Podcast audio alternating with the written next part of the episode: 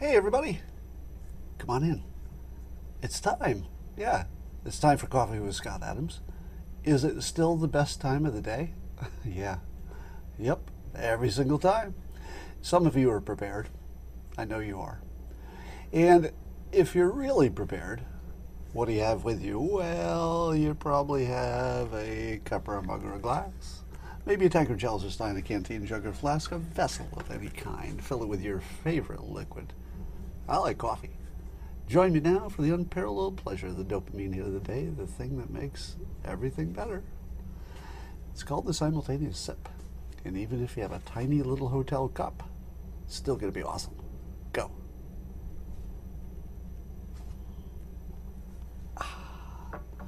So I'm in uh, Tahiti at the moment, which is a stopover from Bora Bora. It's the big island you go to for your main flights back home. But I also have to get a, a coronavirus COVID test this morning before I can fly. So, am I concerned that I could get a COVID test in Tahiti and actually get a result before I get on my plane? I'm a little concerned about that. Yes, I am. but the worst case scenario is I have to stay in Tahiti for another day, so wouldn't be the worst thing. Um, let's talk about all the news. Are you ready? Got lots of it. Got lots of good stuff. It's a, it's a fun news day. And I'm going to start a new segment I'm going to call the Fake News News. It's news about the fake news. Because the fake news has covered the fake news. I don't need to cover that. I'll just cover the fake news is news. For example, uh, apparently there's a gentleman who's been uh, arrested. Uh, I don't know if he's been arrested, but he's being charged or something as an, an Iranian agent who apparently has contributed opinion pieces to the New York Times. That's right, an unregistered agent of Iran uh, has written opinion pieces in the New York Times. Now, do you say to yourself, ah, New York Times, how can they be so whatever they are to allow some unregistered agent of a foreign country to get you know get through and be putting opinion pieces in their in their in their publication? I have a feeling that this is so common that probably almost every news organization has been at least a little bit touched by this sort of thing. I feel as if, you know, China and Iran and Russia, etc., they probably all have journalists, don't you think? You know, either directly or by influence or people who lean their direction just get the kind of right kind of jobs and they become uh, they become the writers. So I don't know that this is unusual. I would expect that Iran and lots of other countries would have people they influence who in turn influence you, and you wouldn't necessarily know about it until one of them gets caught, and it's a and it's a headline. So unfortunately, I think this is more normal than not normal. And when you're reading your fake news, one of the questions you could ask yourself is this: Hey, is that article being written by an enemy of my country? you don't know. You just don't know. But you have to at least at least consider the possibility that the person writing the, the article is literally the enemy of your country. That's a real thing, and it's common enough, I think, that you should sort of have that little program running in the back of your head. Hey, is this a real opinion? Or is this an enemy of my country? Here's some more fake news. news about fake news. So John Kerry was uh, asked about. Uh, I, I can't think of John Kerry without thinking of a tree. He reminds me of an old growth tree so much that that's all I say. I've told you before that I can't see people uh, the same way if I ever see their animal. Because most people look like some kind of animal. You don't realize it until, until the idea occurs to you, and you're like, oh, that person looks a little bit like a, I don't know, a horse, I think. And then you can never see anything else except that person looks like a horse. Well, John Kerry, I just see a tree. and so that's all I can see when I, when I see him a talking tree. Um, and by the way, I'm sure there's I'm sure there's something that I remind you of that's yeah yeah Groot. I am Groot. um, so he was saying in response to the question about uh, people in the oil industry who might lose their jobs, pretty big deal, right? Oil, the energy business in this country is a giant industry, critical for national success, and if we go green and try to keep the oil in the ground, as they say, uh, and the gas in the ground, I suppose, um, it's a big deal, and it could have big employment impacts. So, what did uh, John Kerry say about the people who would lose their jobs if the oil industry gets uh, squeezed? He said, "quote What President Biden wants to do is make sure that those folks have better choices, that they can be the people to go work to make solar panels." what? did he really say that in public? John Kerry really said that the people in the energy business who would lose their jobs they can go make solar panels. There are a few problems with that. Number one, when when does that solar panel making kick in? Same day they lose their job? Or would it take years to build an industry that could employ as many people as, as have been lost to it? Could you have an American solar panel manufacturing industry that would ever be price competitive with making them overseas? There's a reason it's made overseas. We don't know how to do it. we don't know how to do it uh, inexpensively compared to where they where it could be done somewhere else. So, is there going to be a domestic solar panel industry when they can't possibly make them in a way that they can make a profit? Now, maybe, and I'd like to think this is true, automation will make it possible to do that and be competitive with uh, with China. Because if China needs robots to make stuff and we need robots to make stuff, it ends up being about the same price. It's only when people are making stuff that they get the they get the big advantage. So maybe we can make uh, solar panels cheaply enough, but if we make them with robots, that's also not labor, right? it, the only way we can compete on price, and that's the only way the Green New Deal energy stuff will work, is if it's economically competitive. Only way you can do it is without labor, I think. You know, just economically, it makes sense. I don't know how you can do it with labor when our labor is more expensive than other countries. So that's the first problem. There's a timing problem, uh, but it's not really the same people. That's the problem. Do you think that the oil industry people who get fired are living in the place where the solar the solar factory will be? Do you think the people in Pennsylvania will say, uh, if they lose their job, do you think they're going to say, "Oh, good, pick pack up the car, we're going to go live in, I don't know, sunny someplace else and make solar panels"? Well, some will, but here's the thing that makes it fake news. Uh, and I'm sure that CNN, for example, will never say what I'm saying that is that it is true that they might create new jobs with this green technology. At the same time, it's true that there will be jobs lost in the more traditional, older energy companies. But what he's not telling you is that the people who get the new jobs will be different people. That feels really important to the story, right? Hey, uh, a million people will lose their job, but don't worry, there will be a million new jobs for other people, the people who are going to lose their jobs still have a problem.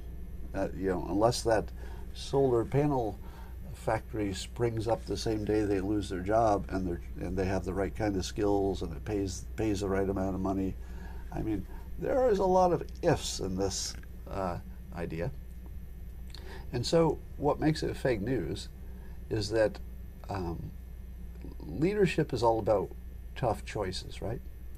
Now, is it a correct but tough choice to move the economy toward a, a more of a green green industry? Hard to know. Hard to know. In the long run, of course, we need to get there, but it's, it's a question of timing and you know, do you do it do you do it economically or do you rush, uh, etc. So there are very smart people Um, I think uh, Mark Cuban would be an example of a very smart person who would say that the green new technologies are are really good. They're going to be good for the economy, good for jobs, etc.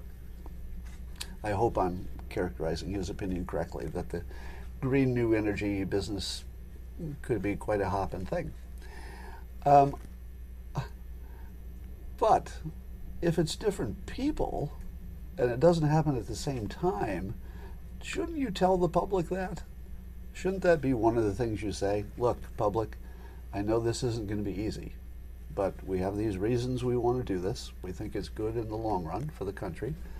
Um, but it's going to take some sacrifice by this group. This other group will get the benefits. They'll get jobs over here, and this state, this state will lose jobs, and nothing's going to happen for you. You're just going to lose jobs. But this other state will do great because they're going to build some build some green factories. That would be honest. Honest leadership would be it's going to hurt, but some other people will do better. And on average, that's where we need to be as a country in the long run. So there's just no way around it. That would be leadership. But they can't say that because they don't want to lose a state. So they have to lie. Lie and say that those people losing jobs, well, just get other jobs. All right, you're all watching the, the news about GameStop, right? Uh, how many of you understand that story? So the, the basic story that a bunch of uh, individuals on Reddit got together and decided to uh, massively, collectively buy stock in this one company called GameStop. Now, this is having the effect of uh, being a uh, so you can see in the comments there's uh, lots of yeses, lots of yeses. Wow, I'm actually quite kind of impressed at the quality of this audience, and I mean that. I don't know how many general audiences would have so many people. I'm looking at the comments, and most of you say you understand understand that story. It's kind of impressive, actually. Jesus, look at look at the look at the number of people in the comments who say they actually understand that story. It's a complicated story. I thought I was going to have to explain it to you. Wow, wow. I, I think some of the smartest people in, in the internet are on this uh, on this uh, live stream now. This is amazing. I'm really very impressed. Now, I suppose it's the people who understand it who are, who are going to comment, but but even still, I'm I'm surprised. But let me give you the, the basic idea for if anybody doesn't know how this works. So um, there are big companies called hedge funds who try to uh, make money by driving down the price of a stock. This is not good for the company that owns that stock because people are just playing, manipulating their stock. The way they would do that is they would buy a, a contract, if you will, that says they will make money if the stock goes down. Now, if you see that a bunch of smart investors with a lot of money have just made big bets that a stock will go down, what are you going to do? if all the smart people just made giant bets that a stock is going to go down and you own that stock, you want to get the hell out of there, right? Because it's going down. Not only are they telling you it's going to go down, but they make it to go down. That's that's the manipulative part, right? There might be some stories that come out about some bad things happening at the company. They may be true, they may be more opinion. You don't know. But the, the big hedge funds have the power to drive down the price of a stock which does nothing for you, does nothing for the company. Now, in some cases, they would argue that they're just adding efficiency and they're, they're driving down the price of a stock that deserves to be driven down. In other words, they're, they're not destroying good companies, they're destroying companies that have some issues. But keep in mind, they've gone after Tesla. Imagine if they, dri- they had driven Tesla and a business. That was a possibility, I think. I don't know if they had that much power, but they did try to drive down the price of Tesla at one point, which makes uh, Elon Musk not their friends. let, let, let, me just say that Elon Musk is enjoying watching the short sellers get taken. Uh, at least that's the reporting. So here's how it works, if I can explain this easily. Um, if you, let's say you own some stock in a company called GameStop, and I can go to you and I can say, hey, I would like to borrow your stock for X amount of time, specific amount of time, And at the end of that, I will give you your stock back. And you would say, well, why would I let you borrow my stock? Why the hell would I do that? And there are two reasons. One is I'll give you a, a fee for borrowing it. You could think of it like interest, but it's not. It's like a fee for borrowing it for a while. And so you'd say, okay, I get a fee. But what about when you give it back to me? That stock might not be worth the same amount. I'll give you 100 shares, and when you give 100 shares back to me, are, are they still worth something? Because if the stock went down in the meantime, I got a little fee, and that's cool. But when you gave me my stock back, it wasn't worth anything. It went down to you know a dollar or something. So you would have lost as the person who let me borrow your stock. You would be a loser in that case. Why would you do it then? Why would you ever let me borrow your stock? Well, the only reason you do it is that you think the stock is going to go up. So you think that when I give that stock back to you, it'll be worth more than when you got when you when it was first borrowed, and enough more that you come out ahead. Not only did I get a fee for letting you borrow it, but when you gave it back, it was worth more than I gave it to you. Good deal, right? So you always have to have somebody who thinks something's going up and somebody who thinks it's going down to make a trade. One of them's right and one of them's wrong. That's how the stock market works. But you need somebody on both sides, right? So that's why somebody would lend you stock. They think it's going in the other direction. So let's say you're uh, you're a hedge fund and you've you've done one of these deals, and you say, um, "I'm going to give this stock back to this guy. It's just 100 shares of stock." But the people at Reddit get together and they say, "We don't have a lot of money individually. We're just people, but if we all get together and buy this stock like crazy, the hedge funds don't have a choice later of buying the stock at your higher price, and therefore you make a profit." Because they they have a contract that says on this specific date, I have to go get stock that I've already sold, by the way. I borrowed your stock, but as soon as I borrowed it, I sold it. So as soon as you lend your stock to me, you don't have it anymore, but neither do I. I borrowed it and sold it. All I have is cash. So at the end of that contract period, all I have is cash, but I owe you stock. You know, you got to get your 100 shares back. So I have to go buy those at the, at the in the market. But the Reddit people drove up the price. Now I can't afford to buy them. I don't have enough money. I can't get enough money. There's nothing I can do, but I owe this gigantic amount of money because the Redditors drove up the stock price. How do I give you back the money, the, the shares I borrowed? I can't afford them. So I go out of business. So you, I go bankrupt at least, maybe not out of business ultimately. But uh, so the Redditors are intentionally driving out of business the hedge funds because they did the math, or somebody did, and figured that they could buy enough collectively to actually bankrupt gigantic hedge funds, which they don't really feel are so good for the country.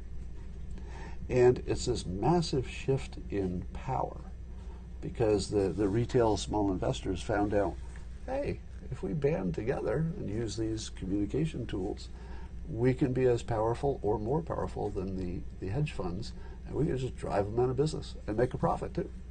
Now, if you're listening to this and saying to yourself, hey, I think I just found a way to make some easy money. I'm going to buy me some GameStop uh, uh, stuff, and that stuff's going to keep on going up, and I'll just make a quick quick profit. A lot of people did that.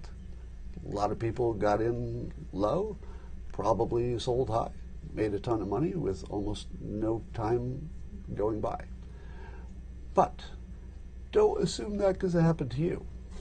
There should be, in the long run, about as many losers as winners, right? Because there always has to be a buyer, always has to be a seller. Otherwise, there's no transaction. So in the long run, you're going to get, um, I don't think this is exactly true, but something closer to as many winners as losers. So if you want to flip a coin and bet your entire uh, net worth on it, uh, I would advise against it. Sort of a coin flip. It's not. It's not a guaranteed. It's not. It's not safe. And if the coin flip doesn't go your way, it's not that you didn't make money. It's that you lost it all. Right? You just lost it. So super risky. If you're trying to figure out how risky it is, super risky. But if you have lots of people putting in small amounts that wouldn't make a difference to their life if they lost them, you know, hundreds of thousands of people putting in thousand dollars a piece, say, wouldn't change their life if they lost them. So I think this is really, it's not a question of what's right or wrong, good or bad. We do see that uh, the Robinhood app apparently stopped uh, letting people buy the stock. They can sell it but not buy it, which is good for the hedge funds but not good for the retail people. So let's see how much power the hedge funds have, because the hedge funds are still trying to, still trying to, uh, uh, you know, manipulate it in their direction. So it's a, it's a battle of wills at the moment. We don't know which way it's going to end. But it's an interesting story, and apparently it shows some hatred for the big money people that is bubbling into the, you know, bubbling up from the public in a way that we've never seen before. All right. Um, I'm still getting, uh, still getting weird comments about my tweet when I, in which I asked if it's too late to impeach George Washington for slavery. And I'm watching a technique by the, the fake news industry uh, to marginalize me as, as a public commenter because I don't comment exactly the way they would like. And, and I've seen the technique before. So here's the technique. And it, this is how uh, Trump uh, Trump was the victim of this once, and now uh, it's happening to me in a smaller way. Do you remember when Trump made his John McCain statement? Uh, they were talking about John McCain being a, a hero, and I think it was when uh, Trump was running for office, and he said, I prefer people who don't get caught. Now, if you don't know that was a joke, then it looks very disrespectful to anybody who's uh, served. But if you do know it's a joke, well, it's not really disrespectful. It's just a joke, all right? And it, it was a funny joke. Stop everything. Stop everything. Hold on. Hold on.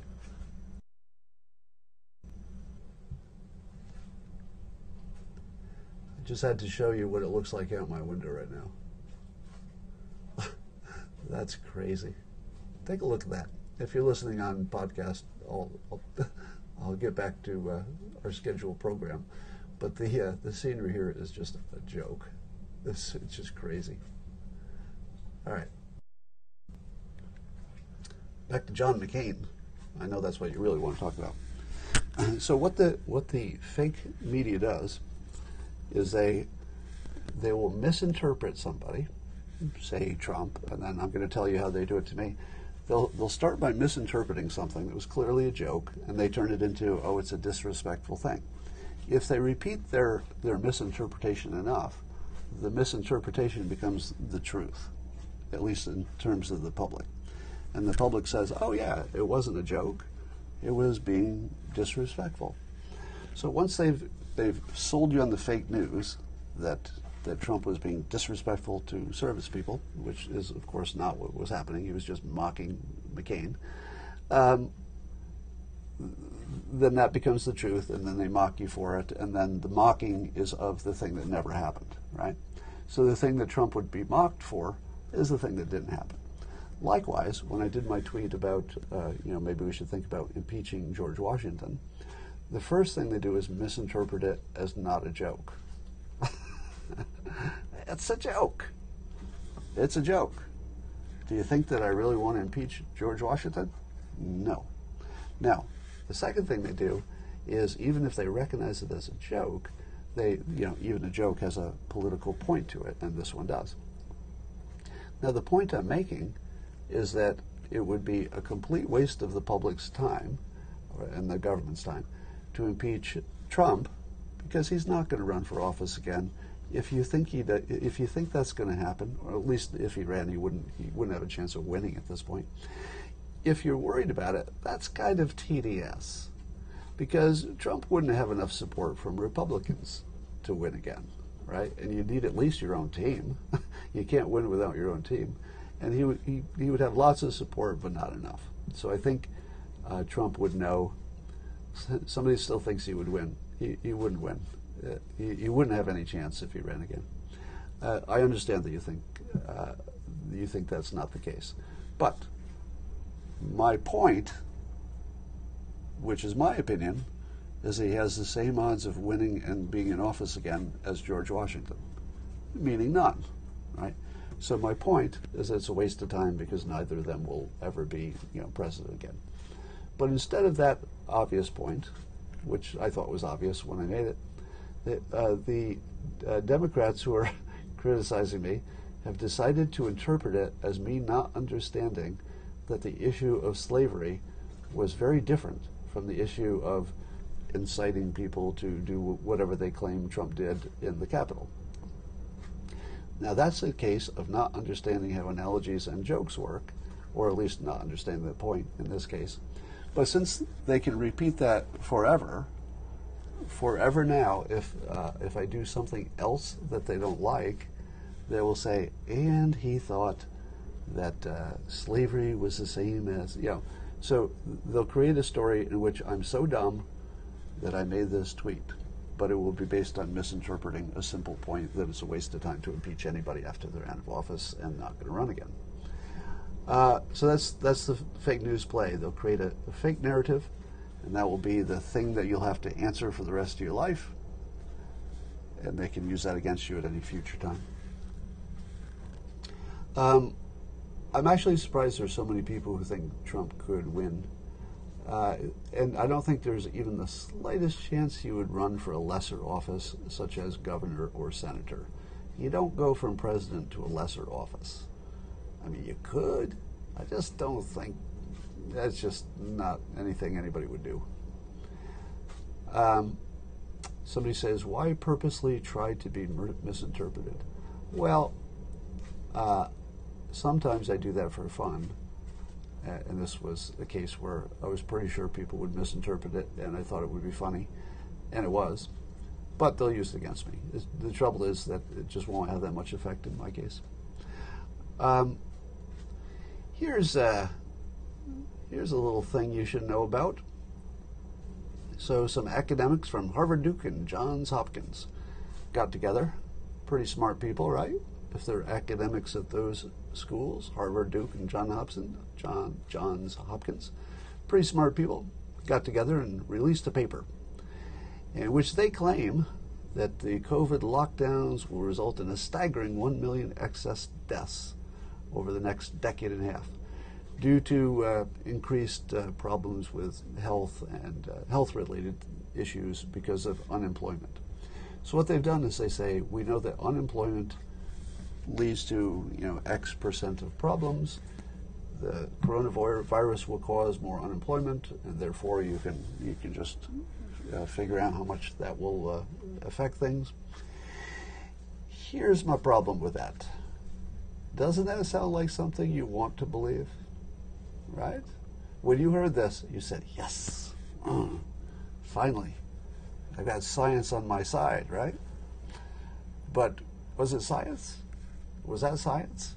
Or was that an economic kind of projection? Um, except with except economics, it's more of an employment uh, estimate, and then related to healthcare and how people will uh, will thrive or not under different employment scenarios. Here's my problem. When you hear a new paper came out that exactly agrees with what you want it to say, that's when you should really crank up your skepticism. Because the best way that you can be fooled is by somebody telling you that science agreed with you.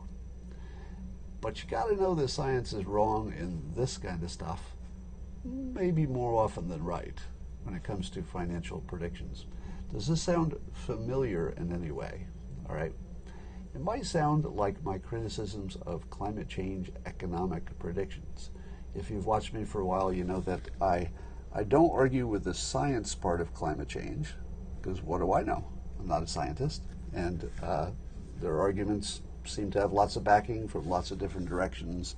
No matter how they slice it, it looks like CO2 added to the atmosphere should cause warming, all things being equal. But when they take that, which I can't judge and don't have any reason to think it's false, um, when they take it to an economic projection over 80 years, then it just is ridiculous because nobody can do that. That's not a real thing. That's like a horoscope, reading tea leaves. Nobody can make an 80 year economic prediction. It's just not a thing. But they do anyway to scare you into action today. Now, the reason that economic projection doesn't make sense for 80 years is because there'll be lots of innovation and surprises. You know, nobody saw the coronavirus coming. A lot of surprises. Could be wars, could be meteors, could be we discover gold and, you know, uh, how to make gold out of plastic. I don't know. Anything could happen in 80 years. The same, the same is true of this economic prediction. If you're willing to go with me on the fact that you can't predict climate change economics, which could be bad or could be good, they're just not predictable. You just can't predict that stuff. Um, it should be the same analysis for this. Do you think people can really, no matter how smart they are, because these are smart people working in the right fields, it looks like, and would you trust them? They're very smart. I, I believe they're almost certainly trying to tell you the truth, probably credible professionals. Should you believe that there'll be a million excess deaths for, because of the shutdowns and coronavirus when it agrees with what you want it to agree with? That's the problem, isn't it? It's the same problem with the economic predictions for climate change. The people who want that to be true so that their argument is true, they're going to see it as true. Um, somebody says Twitter is ruining conservatives. What do you say, Scott? Well, uh, I don't know that they're ruining conservatives. Uh, I would have to, I think I would have to see some examples of conservatives being banned from a, a social media platform for saying things that are true. you know, if you get banned for being reasonable, that would be a problem. But if you get banned for things that um, you know a reasonable person could say is hate speech, I don't know if I can defend that. If you get banned for saying things that um, are clearly not true, you have some explaining to do.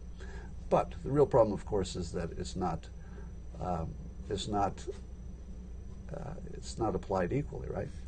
So the people who get to decide what is true will say that when conservatives say something that they don't think is true, they have to go away. Uh, whereas if, if CNN tells you the Fine People hoax was real, or the, the bleach drinking hoax was real, or, or Russia collusion was real, and it turns out it's not, that nobody gets uh, penalized for that stuff. Adam Schiff, no penalty for lying to the public for, for years. Um, somebody says, why did Peter Navarro get kicked off? I don't know the specifics. Um, I know, for example, in the Carpe Donktum situation, I think that was a copyright issue, wasn't it? Uh, which is just its own its own issue. Um, and Peter Navarro, if he got kicked off, I don't know the situation. People are telling me he's banned. I would assume he made some claim about the election integrity. And the powers that be have decided that questioning the, elect- the election is too risky. So, where they might allow something to remain on the internet that is known to be false, as long as it's harmless. But that one could be, you know, potentially uh, deadly if you get that one wrong. So, should people be banned for saying that the election was stolen? I don't think so. Don't think so. Um, but you don't have to say that. Let me tell you what I said recently. give you give you a better way to approach this, um, which I'm pretty sure I wrote down here. Huh. Maybe I didn't. Do do do do. Oh, here it is. So here's something I tweeted which has not gotten me banned yet. This is a technique which I've taught you before which is you take people's opinion that you believe is absurd and you agree with it and then you amplify it. So agree and amplify. So instead of saying, uh, I think this election was stolen, which for which there is no court approved proof, and then getting banned by by uh, social media, here's what I say: I agree with I agree with the narrative, but watch the way I do it. So here's me agreeing with the narrative. And I tweeted yesterday, in my ongoing effort to avoid being canceled, so I've set the stage. So people know that whatever comes is because I'm avoiding being canceled. And then I say, I hereby agree that an absence of court approved proof of election fraud is proof it did not happen. Courts are the ideal place for those challenges. Software systems are unhackable, and full election transparency already exists. What did my critics say when I said that? Because I just described the, the narrative that's acceptable. But because I'm associated with, you know, a political side, whether whether I think that or not, I'm associated with it. People are going to need to argue it. Which part of this, hundred dollars per word removal? I see where you're going with that, but that's a different topic. Um, let, let me read the, the pieces of this again. People call this sarcasm or satire. Let me see if you can find any satire or exaggeration or sarcasm. I'll, I'll, read the parts again, and here's the clever part: there isn't any. There's there's no there's no hyperbole in here. There's no exaggeration. There's no satire. I literally wrote the mainstream narrative down. First part that I said I agree that an absence of court-approved proof of election fraud is proof it did not happen. Now, as you know, absence of proof is not logically proof of absence. But that is the narrative. It's what George Stephanopoulos says. It's what CNN says every day. It's what MSNBC says every day. It's what the Biden administration says every day. I'm agreeing with them that the lack of proof is proof that it doesn't exist. Now, the fact that that is a, log- a famous logical impossibility, not impossibility, a logical fallacy, it isn't my fault. It isn't up to me to defend having an opinion which is a logical fallacy and like a famous one.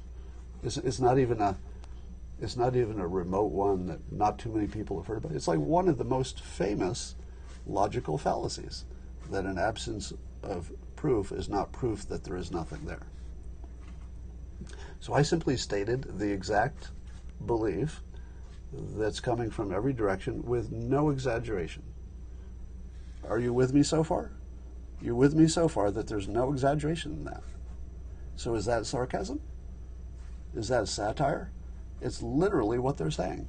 If I had, if I had extended it, that would be satire. If I had made it something it wasn't really meant to be, sarcasm maybe.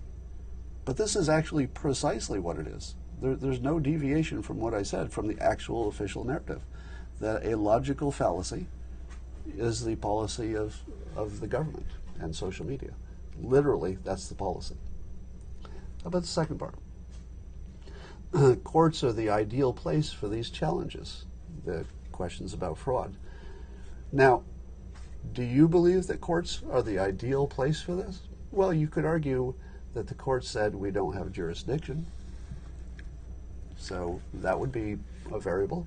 The courts have said uh, it's too late to make this challenge in some cases. They've said that there's a technical problem in some cases. But that's you. I mean, that might be something you say, but not me. I agree with the mainstream narrative that the courts are not just a good place for that. The courts are not just the only option that anybody has. It's way better than that. Because the courts have shown that there's no fraud.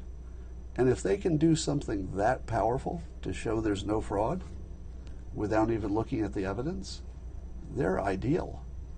Because see how inefficient it would be to have a court case and people would present evidence and it takes months and you need a jury and it's very expensive.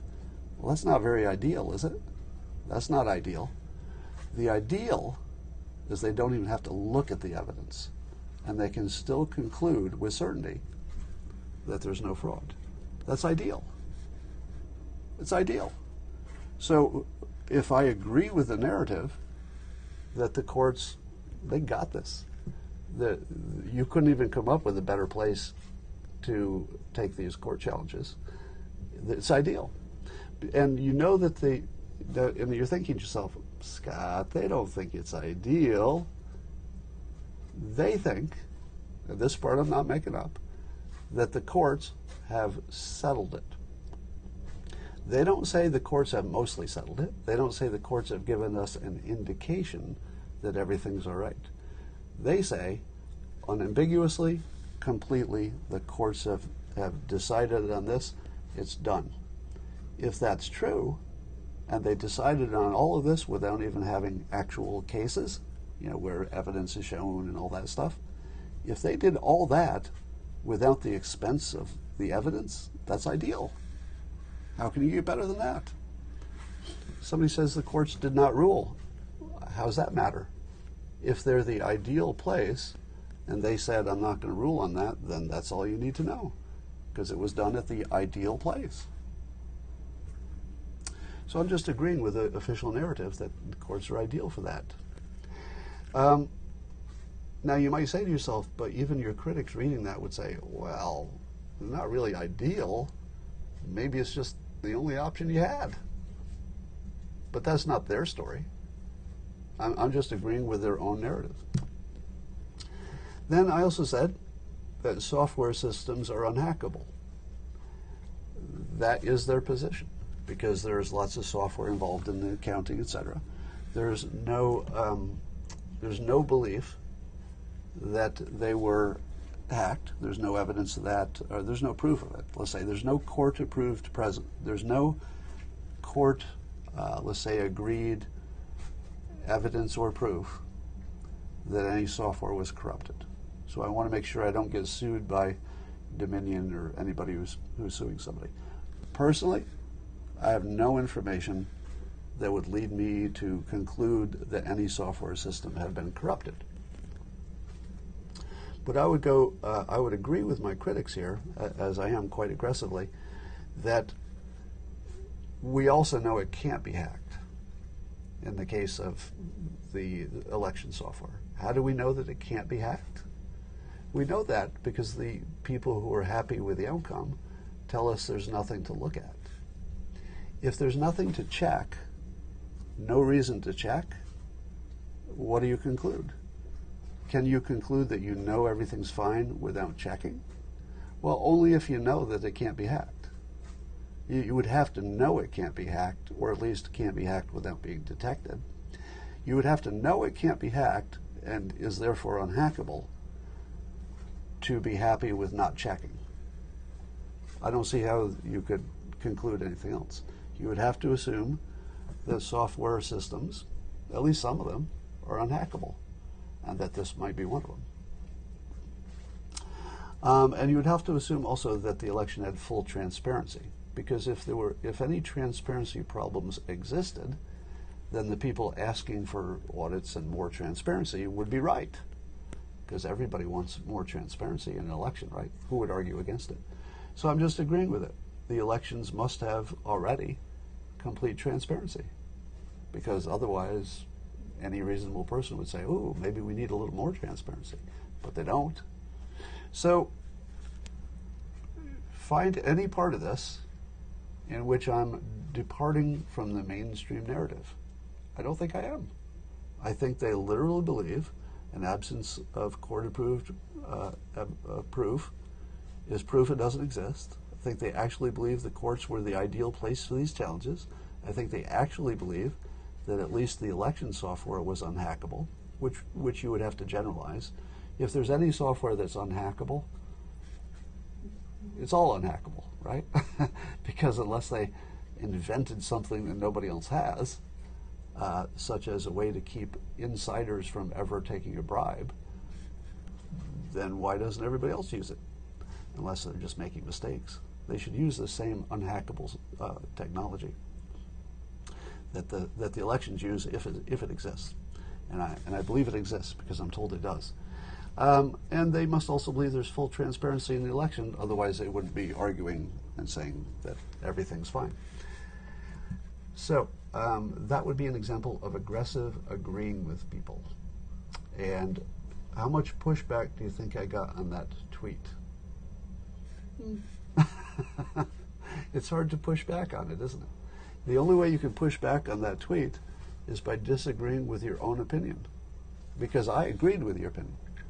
Everything I said agreed with your opinion.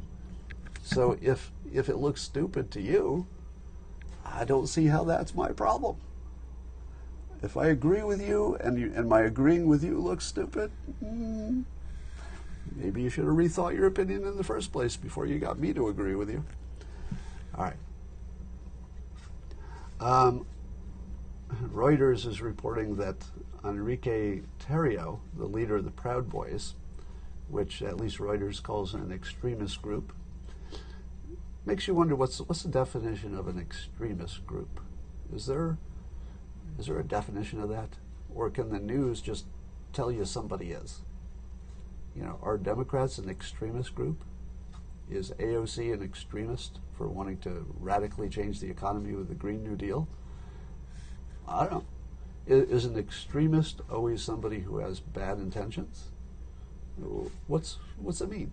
Anyway, so they they just label the group extremists. Now, I'm not supporting the group or denying the group or disavowing them. I feel like they got some, they've got some good things, but uh, a lot of problem things with the Proud Boys. So it's not it's not to me to defend them, uh, but you know you can condemn things they do, which is different from condemning all the members. All right. And by the way, I would apply the same standard to every group. You know, there, has got to be some good people in Antifa, probably. There's, there's, probably at least one person in Antifa who's not a complete loser.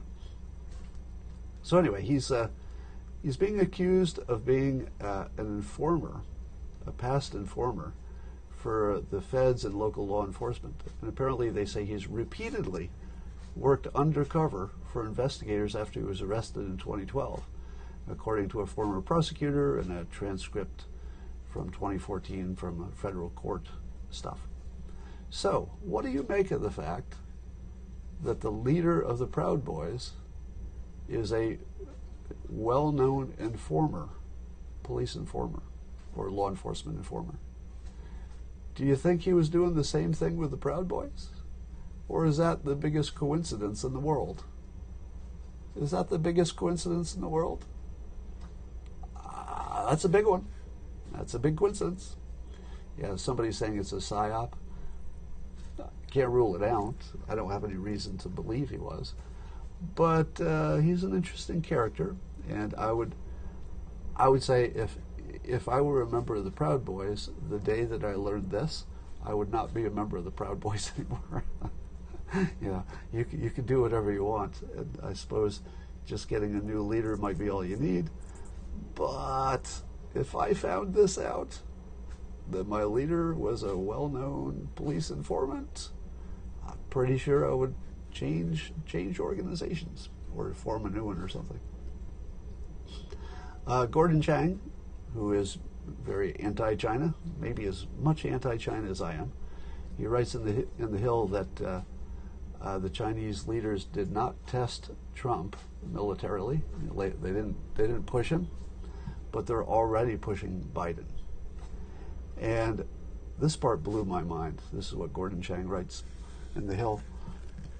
Um, he says that uh, Xi, President Xi, looks like he is going after Biden, as it is clear Chinese leaders think, or at least thought, they could bully the new American president.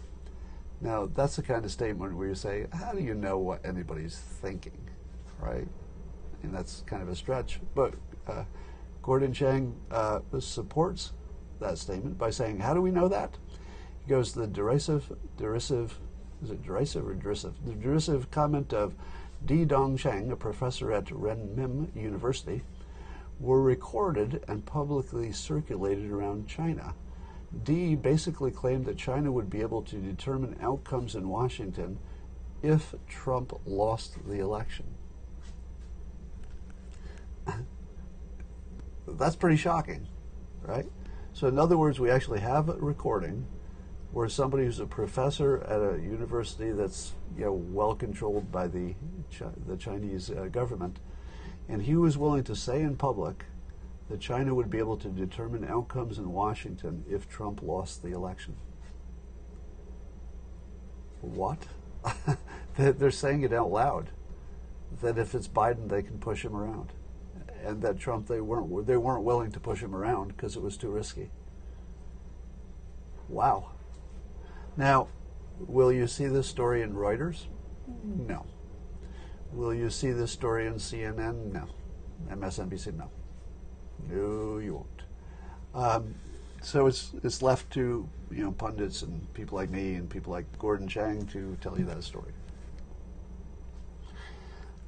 Um, I think we're we've reached a point, especially with the ability to communicate anywhere, anytime.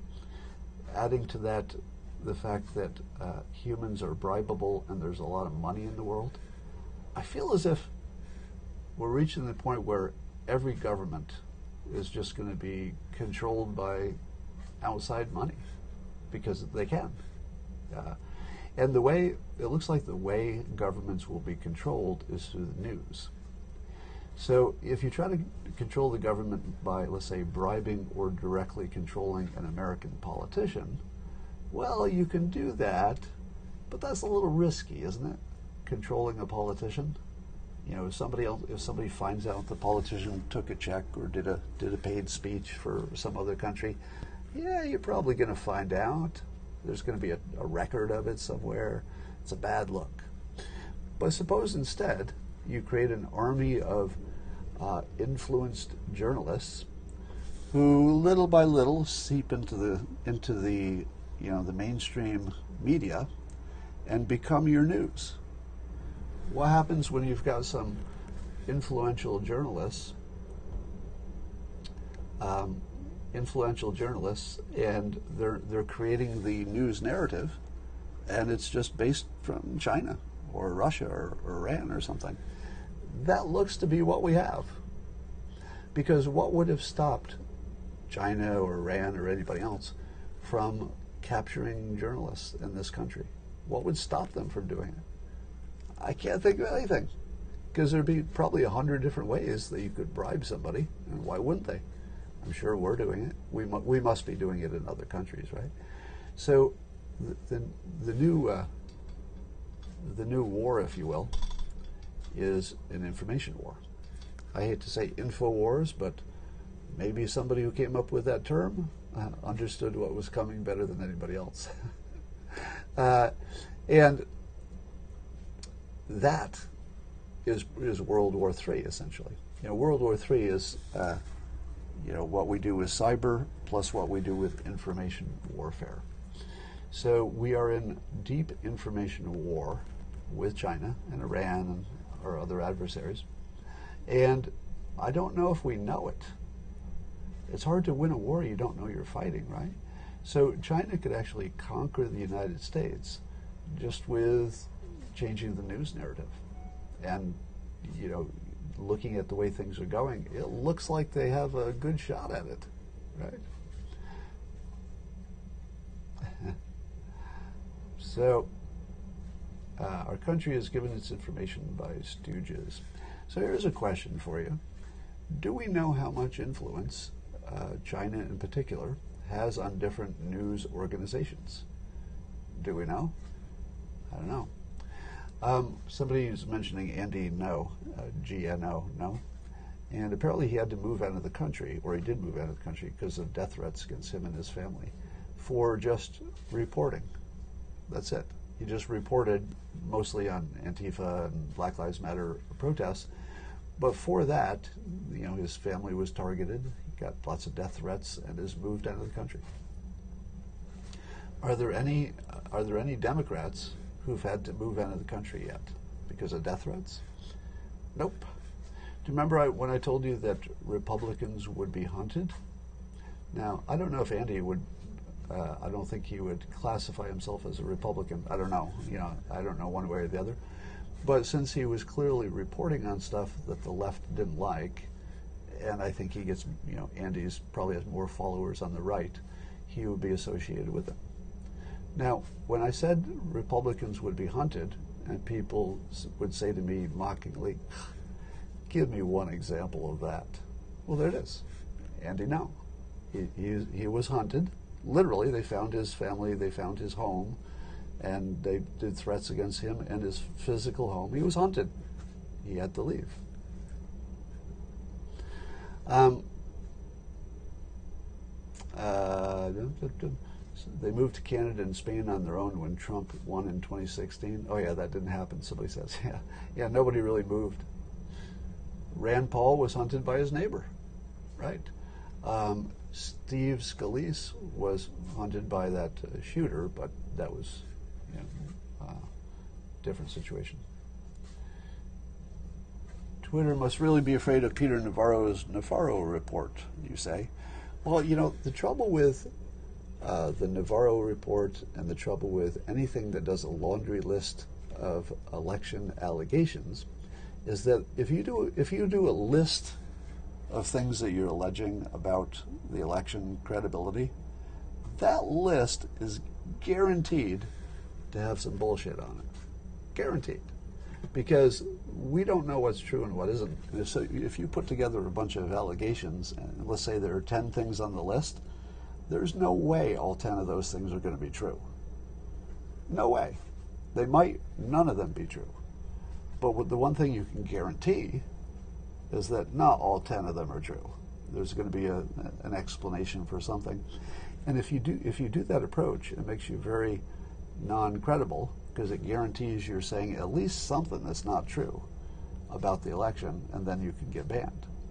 So if I were to give you advice, I would say do maybe one claim at a time if you think it stands out as one that hasn't been addressed in any way. Then, then you would live and die on that one claim. So maybe, maybe you feel like you've got a good case there. I wouldn't recommend it actually, because it's actually a little too dangerous to question the election. But if you do a, a laundry list, you're definitely dead, because the laundry list will have enough wrong stuff in it, guaranteed, that that will be enough to get rid of you. All right. Um, and uh, yeah, I think some of the math claims are interesting, but they don't guarantee anything. You know, the, the statistical stuff would have to have been backed up with some, some more detail to be meaningful. It, it raises questions, but that's all it does. Uh, am I moving to Texas? I think I have uh, too many reasons to stay here. Here being in California, not here here. All right, I'm going to give you one more look